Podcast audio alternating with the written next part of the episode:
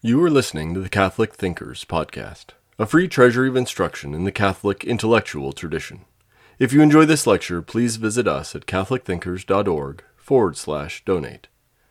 This course is from our International Catholic University Classics Collection, originally recorded between 1995 and 2005.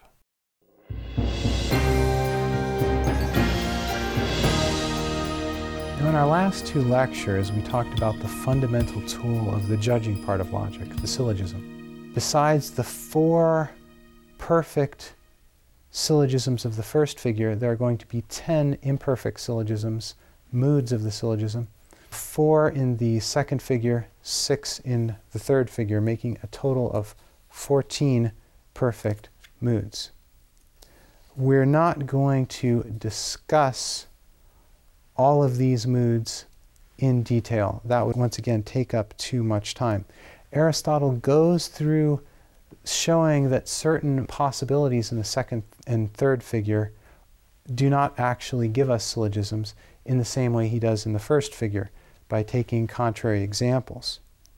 But he shows that the second and third figure syllogisms are good in a different way than he does with the first figure syllogisms. Before we get on to seeing how he shows that they're good, I'd like to take a brief look at the good syllogisms of the second and third figure. You'll notice there are four in the second figure, six in the third figure. And the vowels work in the same way as in the first figure. That is, the first vowel represents the major premise, the second, the minor premise, the third, the conclusion. Furthermore, you'll notice that these syllogisms also begin with the same consonants as those in the first figure, but they're not necessarily in alphabetical order. The reason is that we show that second and third figure syllogisms are good by reducing them to particular first figure syllogisms. We're going to talk about how that process works in a second. But the name, the first consonant in the name, is a mnemonic device to remind us which first figure syllogism we reduce the imperfect syllogism to. So, for example, in the second figure, we have the syllogism Cesare, and Cesare begins with the letter C. That indicates that we are going to show that that is a good syllogism by somehow reducing it to celarent of the first figure. In the first figure, he shows that the certain syllogisms work by appealing to set of all and set of none, but he's not going to do that with the second and third figures. Rather, what he's going to do is he's going to use the rules of conversion in order to add a proposition to a second and third figure syllogism in order to reduce it to a first figure syllogism. Now let's look at chart 8, and that gives us a kind of example.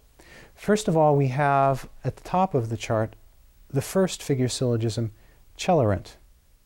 No metal thing is a book, all coins are metal, therefore no coin is a book. It's obvious that the conclusion follows from those two premises. Now we look at the second figure syllogism, Cesare. It says, No book is metal, all coins are metal, therefore no coin is a book. The conclusion does necessarily follow from the premises in that case. It's hard to see. But what we can notice is this that the major premise of Cesare, no book is metal, is a universal denial we can convert the universal denial into another universal denial. No book is metal converts into no metal thing is a book. And when we convert that proposition, the result is celarent. No metal thing is a book. And so what we see is that since the rules for the conversion of propositions are true, we can show that the syllogism Cesare reduces to is equivalent to the first figure perfect syllogism celarent, which we know works. There are more complications to the process than this. I've taken a simple example, but I think that gives us a beginning to understanding how these work. Aristotle shows that the rest of the syllogisms of the second and third figure reduced to first figure syllogisms in much the same way. In our accompanying text, we will look at how Aristotle does it for each particular one and go through it in detail. What we're going to find is that some of the other letters in the names for the syllogism also are mnemonic devices to remind us exactly how we're going to reduce those syllogisms to first figures, what we're going to convert. Now, there's one more thing. We noted before that the particular denial does not convert. Since the particular denial does not convert, second and third figure syllogisms, which contain a particular denial, cannot always be reduced to first figure syllogisms by a simple conversion. Rather, Aristotle in that case goes through a process which is called reduction by contradiction. The basic way this process works is that he says, if this syllogism does not yield the conclusion I think it does, then it's possible for that conclusion to be contradicted and yet remain compatible with the two premises. And then he shows that if you combine the contradictory of the conclusion with one of the two premises, it contradicts the other premise, thus showing that it's not compatible with both how that works in detail, we're going to talk about more in the accompanying text. Right now, we don't want to worry so much about getting through all the details as just having a general understanding of how Aristotle goes through and determines the proper kinds of syllogisms. That's going to conclude our discussion of the intricacies of the syllogism. The syllogism is the main subject of the first part of the judging part of logic. So, since we've concluded our discussion of it, we're ready to move on to the second part of the judging part of logic, a consideration of the demonstrative syllogism. St. Thomas told us that judgment implies certainty. The syllogism provides us with a kind of conditional certainty because of its form alone. That is, if the premises are true, then the conclusion is true. We want, however, a logical tool that's going to provide us with a kind of absolute certainty. That kind of certainty will be provided by the tool called demonstration, or the demonstrative syllogism. Now, this demonstrative syllogism simply uses the form of the syllogism we talked about before, and adds to it a certain matter to produce an absolutely certain conclusion. Today's lecture is going to be a discussion of demonstration. Now, Aristotle discusses demonstration in his book called The Posterior Analytics. He begins that book by referring to the problem of learning. Now, since the classic statement of that problem is given before Aristotle by Plato in the dialogue we talked about before, the Meno, we're first going to look at the dialogue, the Meno, to see exactly what the problem of learning is. Meno asks Socrates whether virtue is teachable, and Socrates responds that he can't answer the question until he knows what virtue is. Now, after Meno's given several bad definitions of virtue, he decides to give up the search and gives as his reason for giving up the problem of learning or the learner's paradox. And this is how the paradox is stated in the dialogue. The learner cannot search for what he knows since there is no need to search, nor for what he does not know, for he does not know what to look for. That is, if the learner already knows, for example, what virtue is, there's not a need for him to learn it. But if he doesn't know what virtue is, then even if someone told him the definition of virtue, he wouldn't recognize it as the definition of virtue. Therefore, to learn what virtue is is impossible. Either you know it or you cannot learn it. Now, Aristotle has a solution to the problem of learning. And part of that solution involves the use of the syllogism. Let's recall in a syllogism, if the premises are true, then the conclusion also is necessarily true. And recognizing the truth of something that I did not know previously is called learning. The syllogism then solves at least part of the problem of learning in this way. There is a way for the learner to recognize the truth of some statement, namely, if it is the conclusion that follows necessarily from premises whose truth he already knows. I can use the knowledge that I already possess, in other words, to learn what I do not yet know. The syllogism solves at least part of the problem of learning. Now, in the posterior analytics, Aristotle is talking about learning in the strongest sense of the term, acquiring absolutely certain knowledge of some new truth. And the logical tool that we use to acquire this certain knowledge is called demonstration, the demonstrative syllogism. So, our next task is to look at how Aristotle describes and defines the demonstrative syllogism in particular. He gives the following definition in chapter 2 of his Posterior Analytics. By demonstration, I mean a syllogism productive of scientific knowledge. A syllogism, that is, the grasp of which is in itself such knowledge. Now, this definition which Aristotle gives, like every good definition, has a genus and a specific difference. The genus is obvious it's syllogism, and we've talked before about what a syllogism is. So let's move right to the specific difference producing scientific knowledge. Aristotle gives us a precise account of what he means by scientific knowledge. He writes, We suppose ourselves to possess scientific knowledge of a thing when we think that we know the cause on which the fact depends, as the cause of that fact and of no other fact, and further, that the fact cannot be other than it is. Let me restate or rephrase the definition in this way.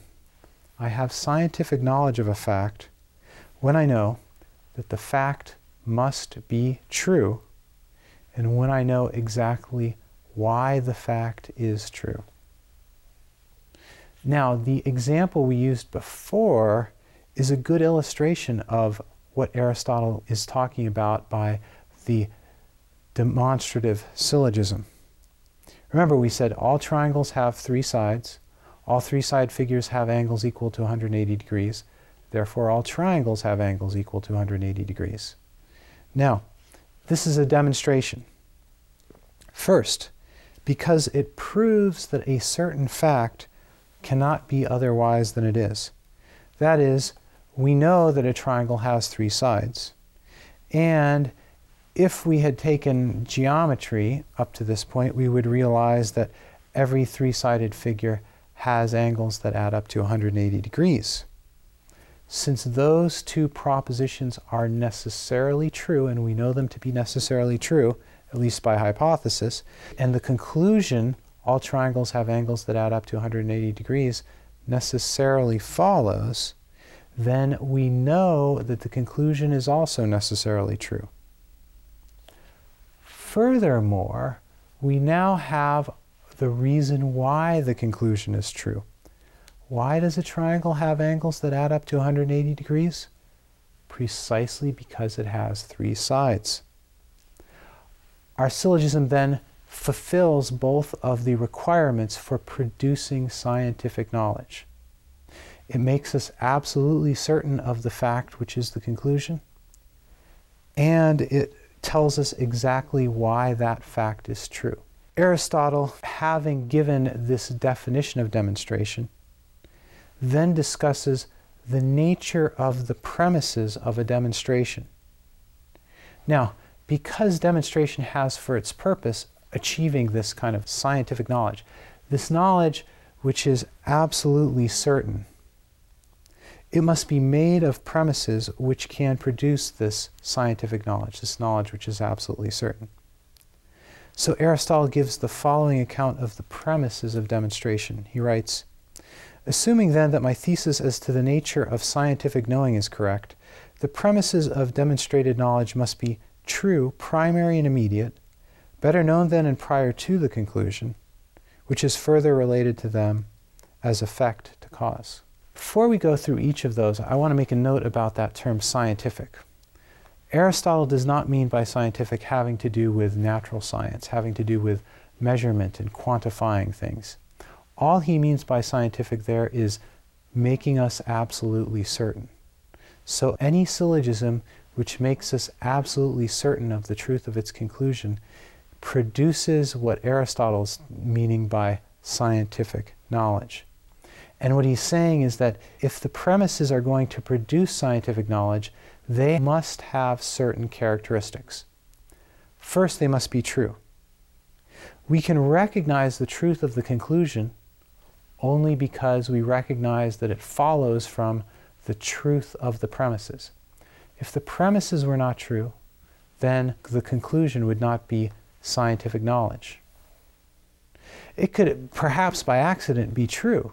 I can get a true conclusion from false premises, but I can't know the truth of a conclusion from false premises. The premises must also be first and immediate.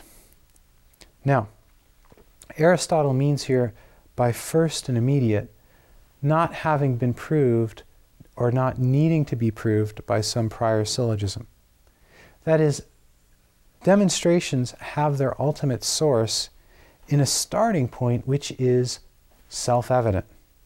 For example, the premise, all triangles have three sides, is first and immediate, it's self evident. Geometry states this truth but does not try to prove it. Now, how we come to understand, how we come to know these self evident propositions is something we're going to talk about later. Now, third, Aristotle says that the premises of a demonstration have to be better known than and prior to the conclusion.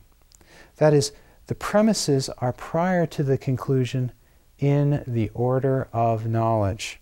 Recall what this means. Something comes before another in the order of knowledge when that first thing can be known without the second, but the second cannot be known without the first.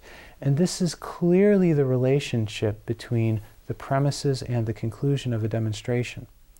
I can know the premises of a demonstration, but having never made the syllogism which relates the two premises together, I can thus fail to know the conclusion. But I cannot know the conclusion of the demonstration without first having known the truth of the premises. Thus, the premises are prior to the conclusion in the order of knowledge. Now, the last characteristic of the premises of a demonstrative syllogism is that they are the cause of the conclusion. Now, what Aristotle means is that the premises of this such a syllogism indicate the cause, the reason why the conclusion of that syllogism is true. And this clearly follows from the definition we gave of scientific knowledge. Scientific knowledge is a knowledge of the reason why. If demonstration produces scientific knowledge, it must give the reason why in its premises. Now, the example we used gives us a good instance of this. Triangles have three sides is the reason why triangles have angles that add up to 180 degrees. Thus, that premise, all triangles have three sides, indicates to us the cause of the conclusion. Thus, it's a good demonstration. So, every demonstrative syllogism must start from premises that are true, first and immediate, or at least the premises must be derived from premises that are first and immediate, better known than and prior to the conclusion, and the premises must be the cause of the conclusion. But those last two qualifications cause us a problem. Let's recall before what we said about the difference between the order of knowledge and the order of being. We said that in the order of being, God comes before creatures. Why? Because God is the cause of creatures. God can exist without creatures, creatures cannot exist without God. But we said, as far as the order of knowledge goes, creatures come before God. We can know about creatures without knowing about God, but we cannot know about God without knowing creatures. The consequence is that there's a conflict between what's prior to and better known than and what's cause of. The two don't match up. God is cause of creatures. Creatures are prior to and better known than God. What this seems to indicate is that we could never have a demonstration about God. Of course, Aristotle is not blind to this problem. In chapter 13, he gives a solution. He writes, Knowledge of the fact differs from knowledge of the reasoned fact. To begin with, when the premises are immediate, but instead of the cause, the better known of two reciprocals is taken as the middle. For of reciprocally predicable terms, the one which is not the cause may quite easily be better known and so become the middle term of a demonstration. So, what Aristotle is saying is that besides knowledge of the reasoned fact, knowledge of the cause, scientific knowledge in the complete sense of the term. There's another kind of knowledge which is absolutely certain, hmm. but which is not a knowledge of the reason why. He calls this knowledge of the fact alone. The knowledge of the fact alone is simply a knowledge that such a fact is necessarily true, but not of the reason why the fact is true. And this results in two meanings of the term demonstration. In textbooks of scholastic philosophy and theology, these two meanings are given two names. One's called demonstration propter quid, which means on account of, demonstration quia, or demonstration that. Demonstration propter quid is demonstration in the strictest sense, which gives us knowledge on account of what the conclusion is true. Demonstration quia is demonstration in a weaker sense, which only tells us that a fact must be true. It starts from not the cause, but from the effect in the premises, and it works its way back to the cause. For example, our knowledge of God's existence comes through a quia demonstration. We start out with the existence of creatures, which is the effect and we proceed back to the existence of God, which is the cause. So, the distinction between demonstration propter quid and demonstration quia solves the problem of how we can have demonstration about God. And it turns out about many other things of which we know the effect before we know the cause. I'd like to talk about one more thing in Aristotle's posterior analytics. We saw the demonstration, the demonstrative syllogism, needed premises that were first and immediate, premises that are self evident. So we can ask ourselves how can we acquire a knowledge of these self evident premises? Now, Aristotle's answer is that while we don't acquire knowledge of the self evident through a syllogism, otherwise they wouldn't be self evident, we do acquire them through a process which begins with the knowledge we acquire through sensation. Now, we granted before that learning was possible because there was some pre existent knowledge. That is, I knew the premises before, and so I could come to a knowledge of the conclusion. Now, our knowledge of the first principle is also going to derive from a pre existent knowledge, but not a knowledge that's intellectual in character. It comes from the knowledge we acquire through sensation. Let's go through an example that Aristotle gives that relates to the knowledge that we acquire of the first principles of the medical art in the ancient times, as in modern times, doctors want to cure fevers. But now we have various drugs, In those times, they used herbs to try to cure fevers. Now, a doctor may pick a particular herb, give it to Socrates who is suffering from a fever. His fever goes away. He gives the same herb to Plato and Aristotle as well. Their fevers also go away. Each case constitutes a kind of sensation, a perception of a fever and of giving a person an herb. But they remain in the doctor's mind, these sensations, after the patients have left. And thus each one constitutes a memory. Now, what Aristotle says is when I take those many memories, I can put them together and notice that they're kind of like each other. And so I can not only say Socrates was cured by the herb, Plato was cured by the herb, Aristotle was cured by the herb, I can say all of them, Socrates, Plato, and Aristotle, were cured by the herb. Thus, we have a kind of experience in which I've gathered together many memories and from those many memories, I can draw out a universal principle. Every man with a fever is cured by this herb. This process of going from that experience, which is still at the level of sensation of the particulars, to an understanding of the universal term is the process by which we acquire all of our knowledge of the first principles of demonstration. And so Aristotle, through the posterior analytics, has given us a complete solution to the problem of learning. On the one hand, he's shown us how, given that we already have some intellectual knowledge, we can acquire more through the syllogism which is demonstrative.